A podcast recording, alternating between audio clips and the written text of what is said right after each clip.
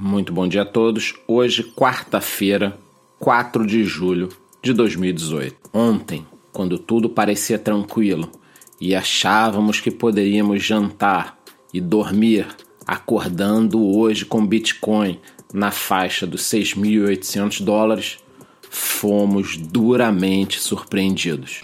Uma onda de FUD tomou o mercado.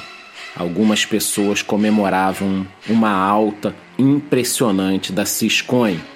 Logo depois, começaram os rumores de que não era uma alta, era um ataque hacker. Imediatamente, a Binance retirou o fio da tomada, ou, no linguajar popular, desligou a porra toda. E se já não bastasse tudo isso, uma empresa de segurança está ameaçando há alguns dias divulgar uma lista com várias moedas importantes que estariam com uma séria vulnerabilidade. Ou seja, tínhamos o caldo perfeito para entornar e detonar o mercado em uma noite só.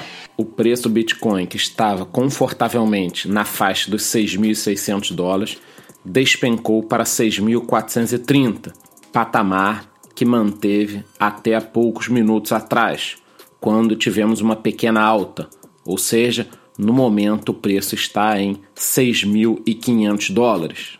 Como já sabemos, as altcoins acabam acompanhando. No momento, todas estão praticamente estáveis. Não possuímos nem grandes altas nem grandes baixas nas principais altcoins, é claro.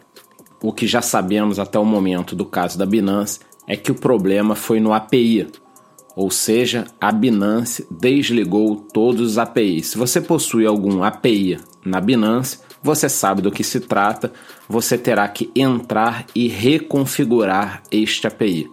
A Binance também soltou uma informação de que estará montando um fundo de investimentos para ter saldo suficiente caso em algum momento os hackers consigam efetivamente atacá-la e dê um prejuízo muito grande também temos a informação de que outras exchanges estão fora do ar. Estamos aguardando mais dados para informá-lo melhor.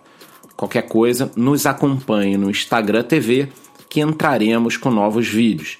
Gostaria de agradecer também a todos que participaram da nossa live de ontem durante este problema, já que alcançamos o recorde de 200 pessoas online.